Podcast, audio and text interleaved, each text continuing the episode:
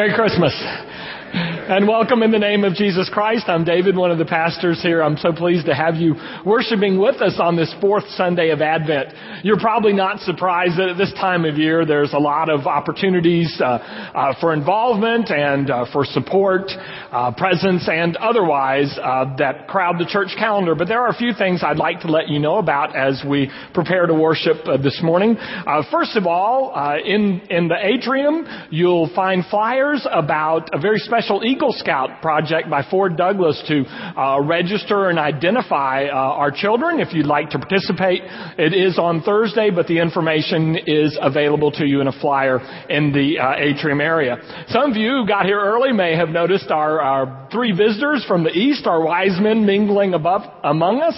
The wise men were here to remind us that the annual Epiphany dinner by the youth choir is Sunday, January 8th, and tickets are on sale this Sunday and next Sunday and Sunday, January 1st. Uh, speaking of the next few uh, Sundays, um, uh, there will be just one service on Christmas Day at 10:30 and one service on New Year's Day at 10:30 as well here in the sanctuary. I hope that you saw the article on the live nativity in the uh, news, San Antonio newspaper uh, yesterday. The live nativity begins this evening and runs through Wednesday evening. And you'll find also a list of the many services that are here on the campus on uh, Christmas Eve. They start at 2.30 and the last one is at 11 o'clock at night.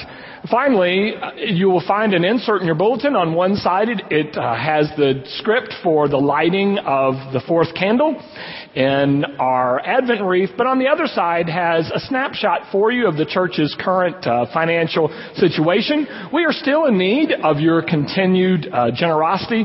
One thing that I've learned about the people of our congregation is that we are indeed generous. But I've also realized that we are so generous that we support a variety of good causes, and that's a wonderful thing. But as you do so, please uh, don't forget uh, that uh, God in Christ has instituted the church and does count on us to support uh, the work of Christ through that church. And so your generosity there is always appreciated and needed. Now let us turn our hearts and minds toward God together.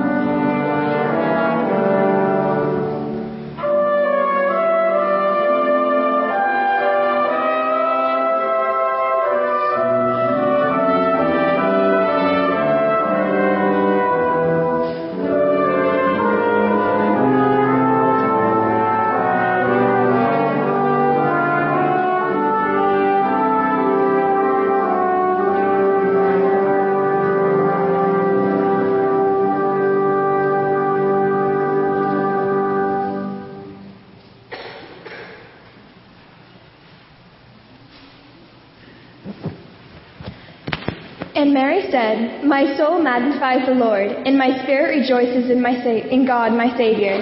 For he has looked on the favor of the lowliness of his servant. Surely now, from all generations, will call me blessed. For the mighty one has done great things for me, and holy is his name. His mercy is for those who fear him from generation to generation.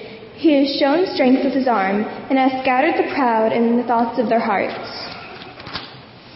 He has brought down the powerful from their thrones, and lifted up the lowly. He has filled the hungry with good things, and sent the rich away empty. He has helped his servant Israel in remembrance of his mercy, according to the promise he made to our ancestors, to Abraham, and to his descendants forever.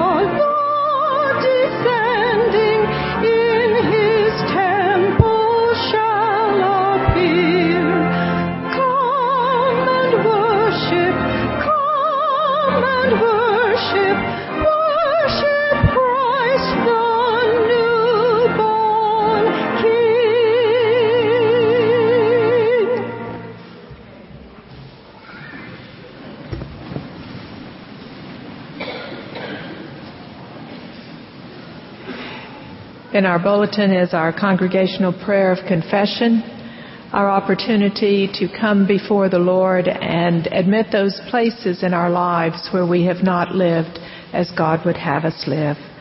And so let us confess our sins together. Merciful God, always with us, always coming, we confess that we do not know how to prepare for the advent of your Son we have forgotten how to hope in miracles.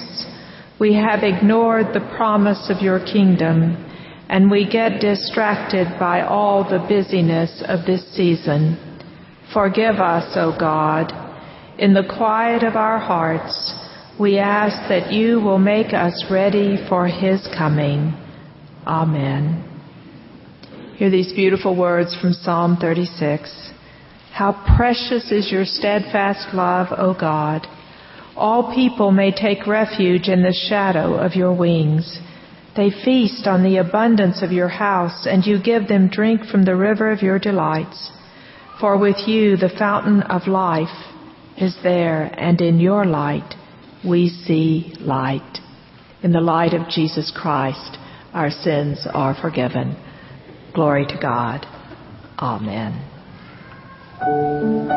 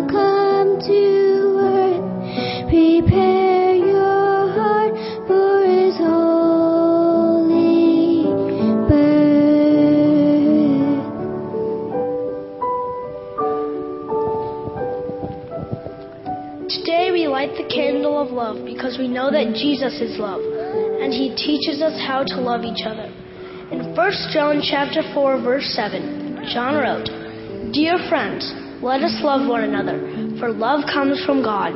Everyone who loves has been born of God and knows God." Please join me in the Advent Please join us in the Advent prayer found on the insert followed by the singing of the Advent candle song. Let us pray. Lord Jesus Christ, set our hearts on fire with love for you, that we may love you with all our heart, mind, and soul, and our neighbor as ourselves, so that we may glorify you, the giver of all good gifts. Amen.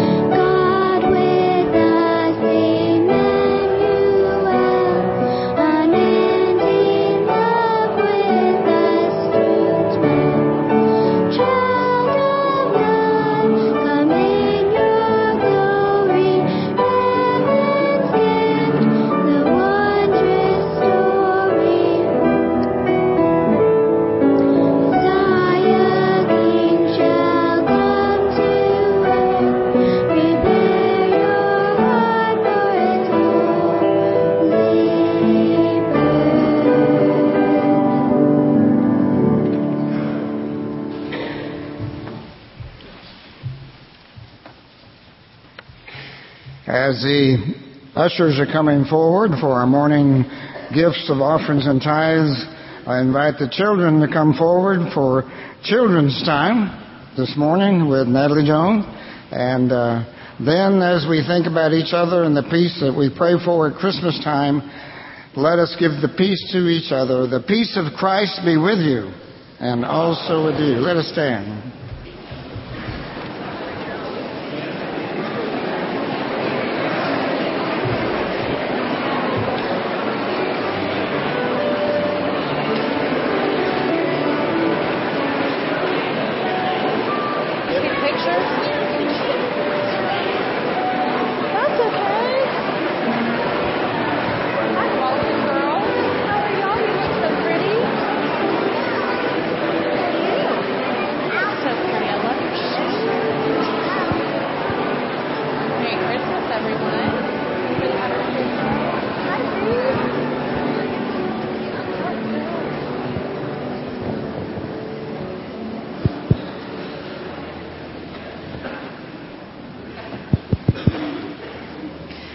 Morning, everyone. This morning we are going to read from the Jesus Storybook Bible. And this is the story of the things that happened right after Jesus was born in that stable. This is called the light of the whole world. That same night, in amongst the other stars, suddenly a bright new star appeared.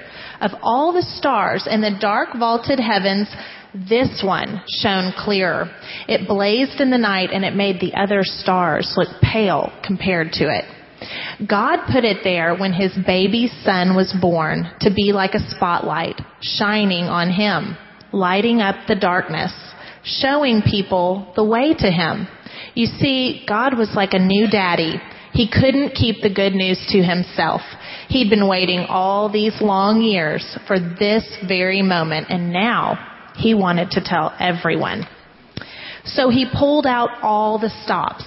He had sent an angel to tell Mary the good news. He had put a special star in the sky to show just where his baby boy was. And now he was going to send a big choir of angels to sing his happy song to the world. He's here. He's come. Go and see him, my little boy. Now, where would you send your most splendid choir? To a big concert hall, maybe? Or a palace, perhaps? God sent his to a little hillside outside a little town in the middle of the night. And he sent all of those angels to sing for a raggedy old bunch of shepherds watching their sheep outside of Bethlehem. In those days, remember people used to laugh at shepherds and say they were smelly and call them other rude names. You see, people thought shepherds were unimportant, nobodies, just scruffy old riffraff. But God knew that these shepherds were very important indeed because they're the ones He chose to tell the good news to first. So that night, some shepherds were out in the open fields warming themselves by a campfire when suddenly the sheep darted. They were frightened by something. The olive trees rustled. What was that? A wing beat? They turned around and standing in front of them was a huge warrior of light blazing in the darkness. Don't be afraid of me, the bright shining man said. I haven't come to hurt you. I've come to bring you happy news for everyone everywhere. Today in David's town in Bethlehem, God's son has been born. You can go and see him. He's sleeping in a manger. Behind the angel, they saw a strange glowing cloud, except it wasn't a cloud. It was angels, troops and troops of angels armed with light, and they were singing a beautiful song, Glory to God, to God be fame and honor and all our hoorays. And then as quickly as they appeared, they left. The shepherds stamped out their fire, left their sheep, ran down that grassy hill, through the town, through the courtyard, down some steps, through a hedge until at last they reached a tumble down stable. They caught their breath and then quietly they tiptoed inside. They knelt down on the dirt floor. They had heard about this promised child and now here he was, heaven's son, the maker of all the stars, a baby sleeping in his mother's arms. This baby would be just like that bright star, shining in the sky that night, a light to light up the whole world, chasing away darkness, helping people to see. And the darker the night got, the brighter the star would shine. Will y'all join me for a special prayer? Dear God, we thank you so much for the birth of your son and for the wonderful birthday that we get to celebrate just a week from now. We ask that you would help us to be just like those angels, proclaiming the good news to anyone around us, Lord. Help us to know that all people are important and you desire for us to be the light for them. It's in your Son's precious and holy name we pray. Amen. Merry Christmas, everyone.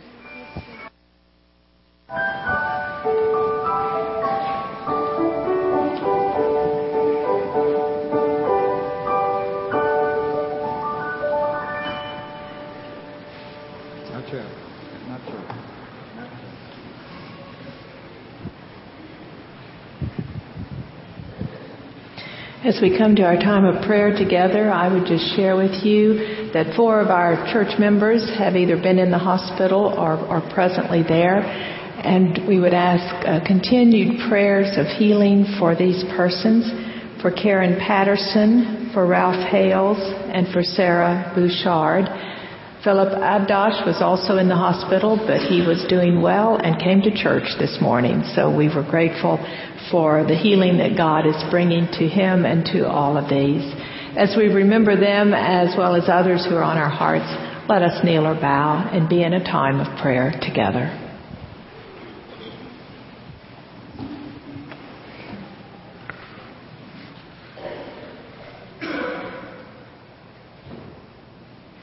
Most holy God, in awesome wonder we bow before you, for you have come to us in the form of a tiny baby, and for Jesus Christ, your Son, our Lord, and the celebration of his coming yet again, we bow before you with grateful hearts. We thank you that Jesus came with healing in his wings. We ask that the healing wings of Christ spread over all who are sick, are ill, or hurting this day in any way, to bring healing to their bodies, to their spirits, to their minds, and comfort to their families. And for those who mourn, we ask that the healing wings of comfort and love surround them, that they may know that in you the light shines eternal and the darkness has not overcome it. Comfort all this day who are in need of your special touch. We remember how Mary and Joseph made their way to Bethlehem, expecting the birth of their son. And so we pray for all expectant parents this day and the children to be born, that they may know your love and that they may enter this world with joy and in good health.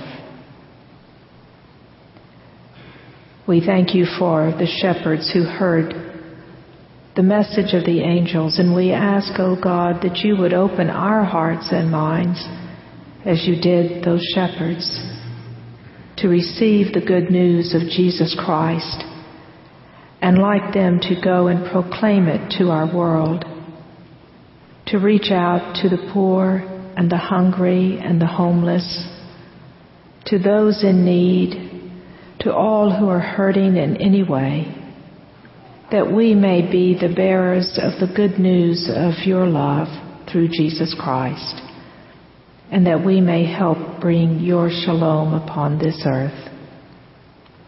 We give you thanks for all those who are returning from Iraq and pray safe journey as they are reunited with their families. We thank you for their willingness to serve our country. And for those who did not return, comfort their families with your peace. Be with those who are still in war in Afghanistan and in places around the world. Send your peace, peace on earth, goodwill toward all. And now open our hearts and minds to receive the Christ child once more that we may be bearers of Jesus to the world. In his precious name we pray. And we pray as Jesus taught us. Our Father, who art in heaven, hallowed be thy name. Thy kingdom come, thy will be done, on earth as it is in heaven. Give us this day our daily bread, and forgive us our trespasses as we forgive those who trespass against us. And lead us not into temptation, but deliver us from evil. For thine is the kingdom, and the power, and the glory forever. Amen.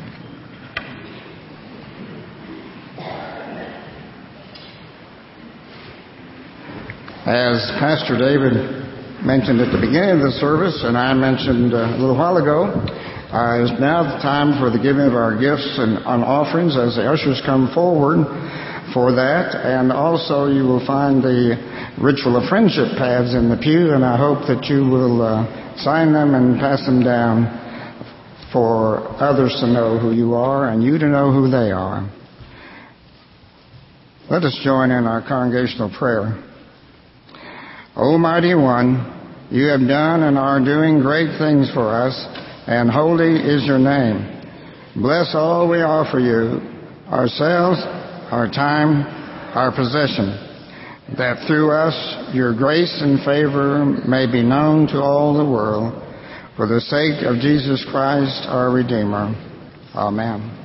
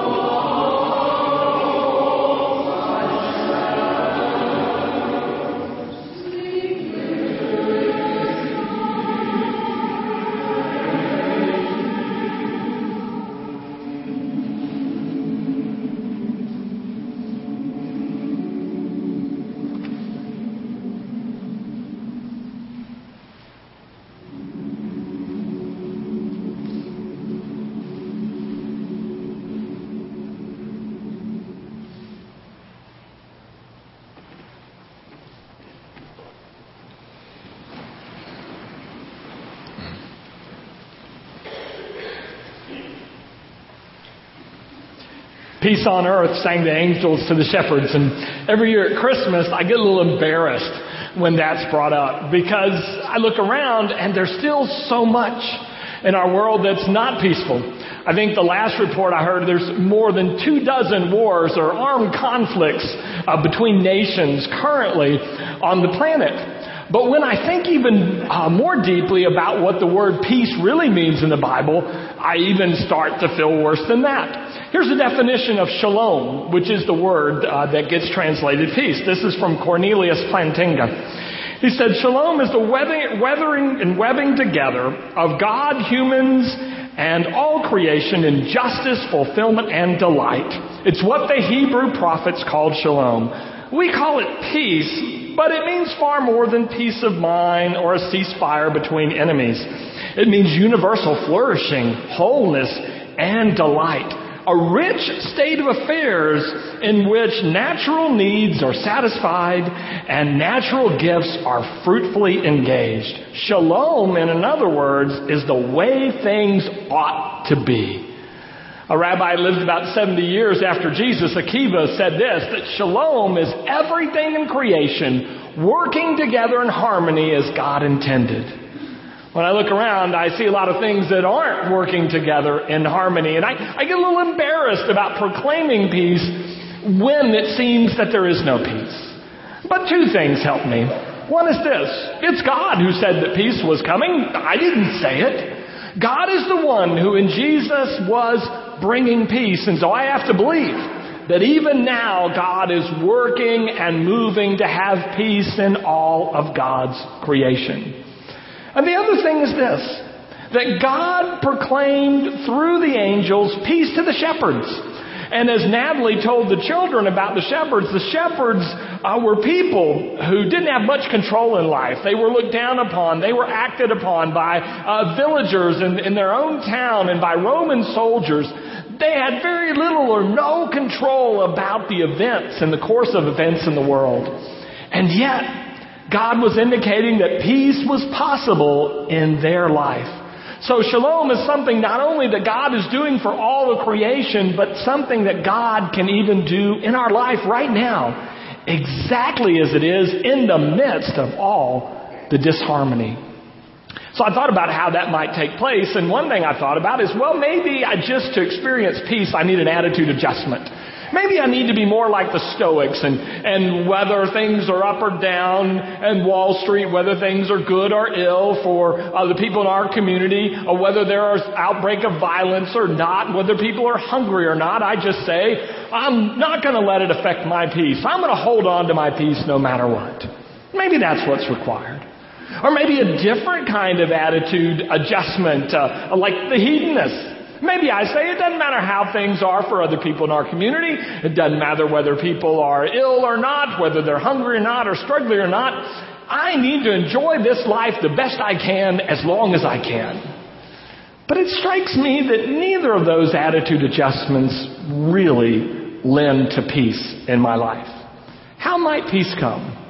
Well, I'm reminded of a very old story about a woman who had lost her husband. And the pain was still so deep and great that finally she went to the shaman, the witch doctor in the village, and she said, I need you to make a potion that'll take away this deep pain from my life. And the witch doctor said, I can do that. But first he said, you must bring me, meaning he gave her the name of an herb. He said, you must bring me an herb from a house that knows no pain. Okay. So she set off to find this herb, and, and she got to the front door of the first house and, and realized already it was a mistake. Because she could tell by the way the door was decorated that this was a house where people were in mourning. Sure enough, and she knocked on the door, a woman answered who had also been recently widowed and was greatly despairing after the loss of her husband. So she went in, comforted the woman, listened to her pain, helped her begin to kind of straighten out her life and think about how she might take steps forward. She stayed there a few days and then continued on her journey for that herb from the house that knew no pain. She got to the next house, and as she knocked on the door, a little boy answered the door, and she could tell by the fact that he had no clue, clo- um, shoes and his clothes were ragged. He looked gaunt. She knew this was a house of extreme poverty. Sure enough, the children, the two lived there, were ill fed and not well clothed. So she set off about getting them shoes, getting them clothes, getting them food to last for quite some time, and began to work among the, the two children in that household. And then finally she was able to move on to the next, next house, and, and she knocked on the door, but no one answered. Instead, she heard a voice cry out weakly, Let yourself in. I cannot come to the door. So she let herself in, and sure enough, there was an old woman who didn't have strength enough to even get out of her chair. She began to check on the woman's condition. She began to go to neighbors who lived around the woman to help her with some of the uh, basic needs that she had in life that she couldn't tend to herself. And she spent quite some time with that woman and moved on to the next house. But you see where it's going. She went from house to house helping, and soon she forgot about the deep pain in her own life and the peace that she so desperately was seeking. She found. But it strikes me that, like this woman, we never find peace by seeking peace for ourselves. We find it as we seek peace for others.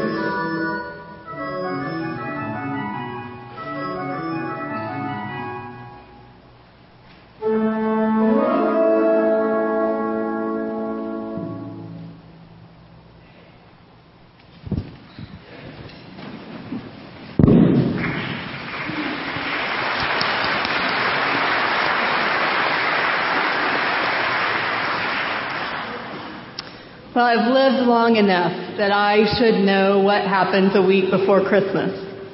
Seven days until Christmas, and I have one child on crutches, another child who was up in the middle of last night sick. Two of my children still have two days of school to go. We have performances to attend and parties to go to. There are crowds in the places where I need to shop. There's traffic on the roads where I need to drive. Seven days until Christmas. I always cry out for mercy. the Bible reminds me that this cry for mercy is valid. The Psalms tell me that twice King David cries out for mercy, and his cry is heard. Mercy is indeed one of God's characteristics. It is a divine attribute. But I have to admit to you, when I am listing the divine characteristics, it falls toward the bottom of my list. Because at the top of my list are things like all powerful, all knowing, majestic, perfect. And because God is these things and I am not, well, I put mercy on the list because I'm hoping for mercy. I'm banking on mercy. My four-year-old came home this week with a worksheet from his preschool class. And he had written his name in the right place on the paper. He had written all six of the letters carefully and correctly, but he had written those six letters from right to left instead of left to right. And so I cautiously asked him, Daniel, did you know that you wrote your name on this paper backwards? And he said, yeah, mom. I like it that way. It reminds me that many times theologically I'm thinking backwards because I like it that way. It's more convenient for me. You see, the gospel stories are quick to point out that God is merciful. The Gospel of Luke opens in the first chapter with words of God's mercy. Both Zechariah and Mary sing of God's mercy when they learn of the divine plan. And then as Jesus grows in wisdom and stature, we see that his actions are more often than not filled with kindness and mercy, and we hear that his words are merciful. Give and it will be given to you, he says. Blessed are those who mourn. Your sins are forgiven. But there is one passage in the gospel story that cinches it for me. You can find it in the gospel of Matthew and in the gospel of Luke. Jesus is teaching his followers in the Sermon on the Mount uh, in the gospel of Matthew and in the Sermon on the Plain in the gospel of Luke. And Jesus says to his followers, love your enemies and pray for those who persecute you. In both gospels, the same words. But the passage of Jesus' teachings ends two different ways. In the gospel of Luke, Jesus says to his followers, be merciful as your heavenly father is merciful. But in the gospel of Matthew, he concludes his teaching with the sentence, be perfect as your heavenly Father is perfect. Could it be true that divine perfection and mercy are one and the same?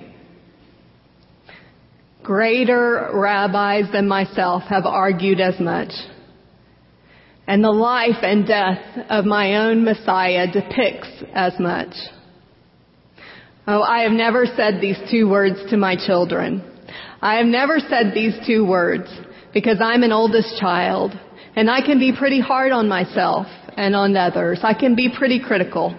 So I've never said these two words to my children because I want for them to make mistakes and to learn from them. I want them to laugh instead of criticize. And I want them to be merciful. So you just might hear me say to my children, Shelley children, be perfect. Be perfect as your heavenly Father is perfect.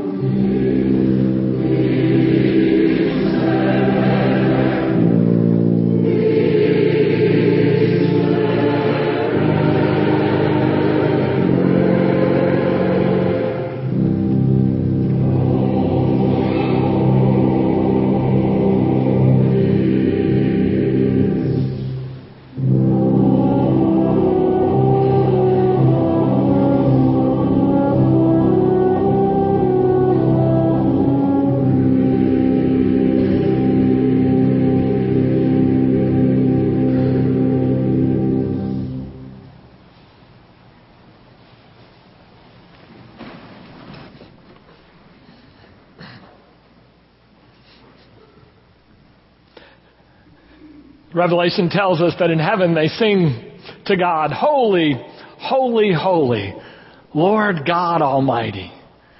I don't know about you, but that word holy makes me a little nervous. I think and maybe it's the context in which I've heard it used. I've heard it used in describing people as, especially those who are Christians, as holier than thou. Have you ever met somebody like that? The, the implication is that they have standards uh, for relationship with God and, and for behavior with God in the world, and we need to meet their standards. They remind me of the Simpsons neighbors. If you've watched the Simpsons cartoon show, uh, you'll uh, know the neighbors of the Flanders. And uh, one summer, the Flanders were gone for a couple weeks, and when they came back, they asked the Flanders, "Where have you been?" And they said, "We've been to Christian summer camp where we've learned to be more judgmental, holier than thou." And that's sort of the reputation that all of us get uh, by default. But then sometimes I've heard the word used like this. Have you ever heard of people called holy rollers? Uh, those who, who have a practice of their faith and their walk with God, but it seems not to be um, in relation to anybody else's walk. It's kind of they're doing their thing with God, and that's really what matters. And what anybody else thinks or what anybody else's situation just doesn't particularly matter to them. It's just between them and Jesus, and they roll along the holy rollers. Well, I gotta tell you though, that the biblical definition of holy is actually a quite specific and technical definition. The word holy in the Bible is used simply to mean other. Otherness or, or that which is apart. That, it's kind of like which one of these is not like the other.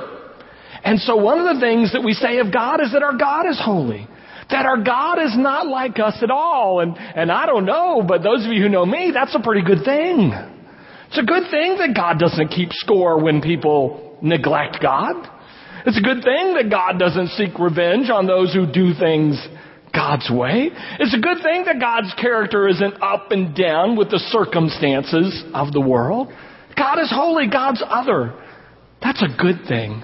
I've heard some people say the miracle of Christmas is that God would come in the form of the baby Jesus to be with the very people who would kill him.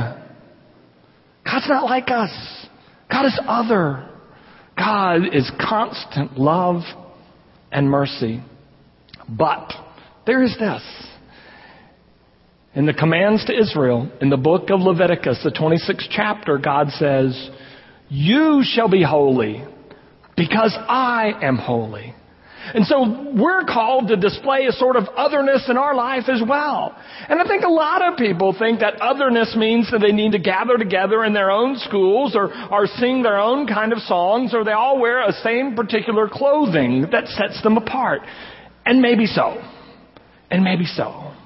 But my sense of it is that we are to be other the same way that God is other.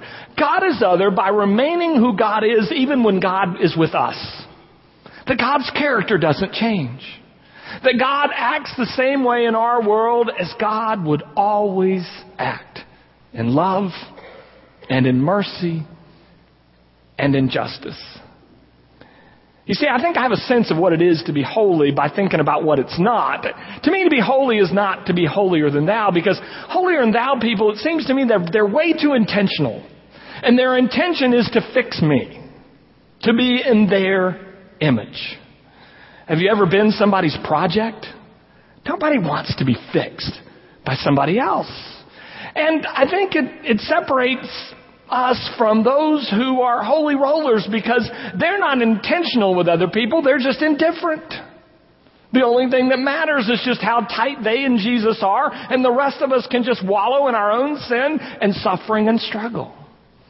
Is there a way to be in this world that remains in touch with people and yet doesn't take on the character or force a certain character on other people? I think that way of living I would call invitational. It is to be among people in the world the same way that God is with us. To be in the world and be with others, but to be the way that God made you to be, not trying to force them to be that way.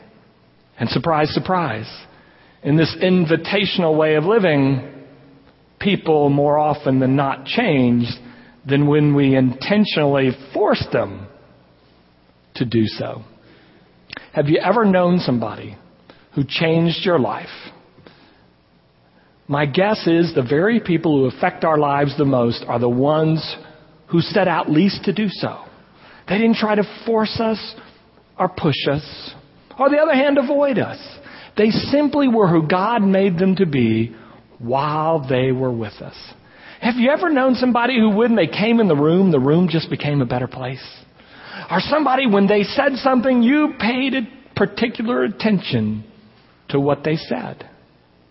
Not because they wanted you to, but simply because of who they were when they were with you. People who affect the world like that, the Bible calls holy.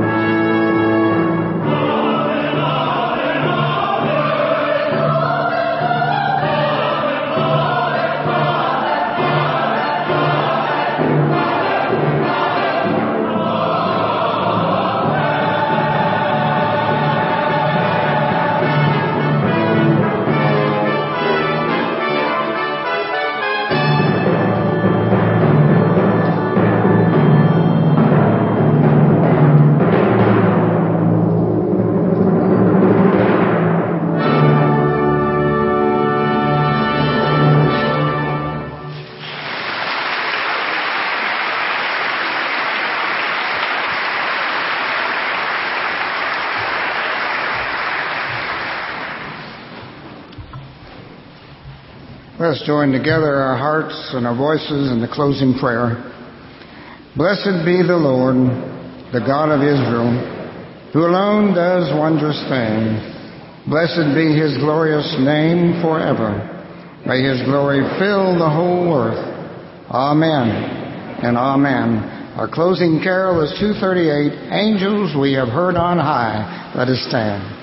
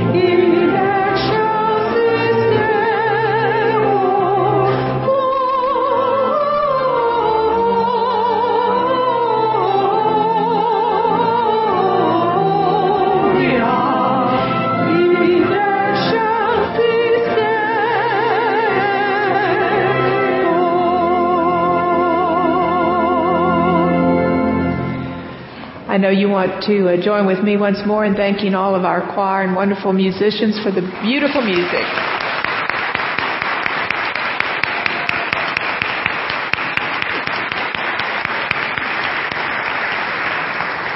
We have been blessed indeed. As we go from this place, please know that Holy Communion will be offered here at the chancel rail following the service, and we hope that you will join us um, out front uh, in the evenings for the live nativity scene next Saturday, Christmas Eve, for all of our services. Uh, they're listed in your bulletin, and uh, to join us on Christmas morning as we worship together at 10:30. Let us go from this place filled with the peace and joy of Christ knowing that we go to glorify God, to share His shalom with our world. to honor him by showing mercy and seeking to be holy. Let us go with this ancient blessing. May the Lord bless you and keep you. May the Lord make his face to shine on you and be gracious to you. May the Lord lift up his countenance upon you and give you peace. Amen.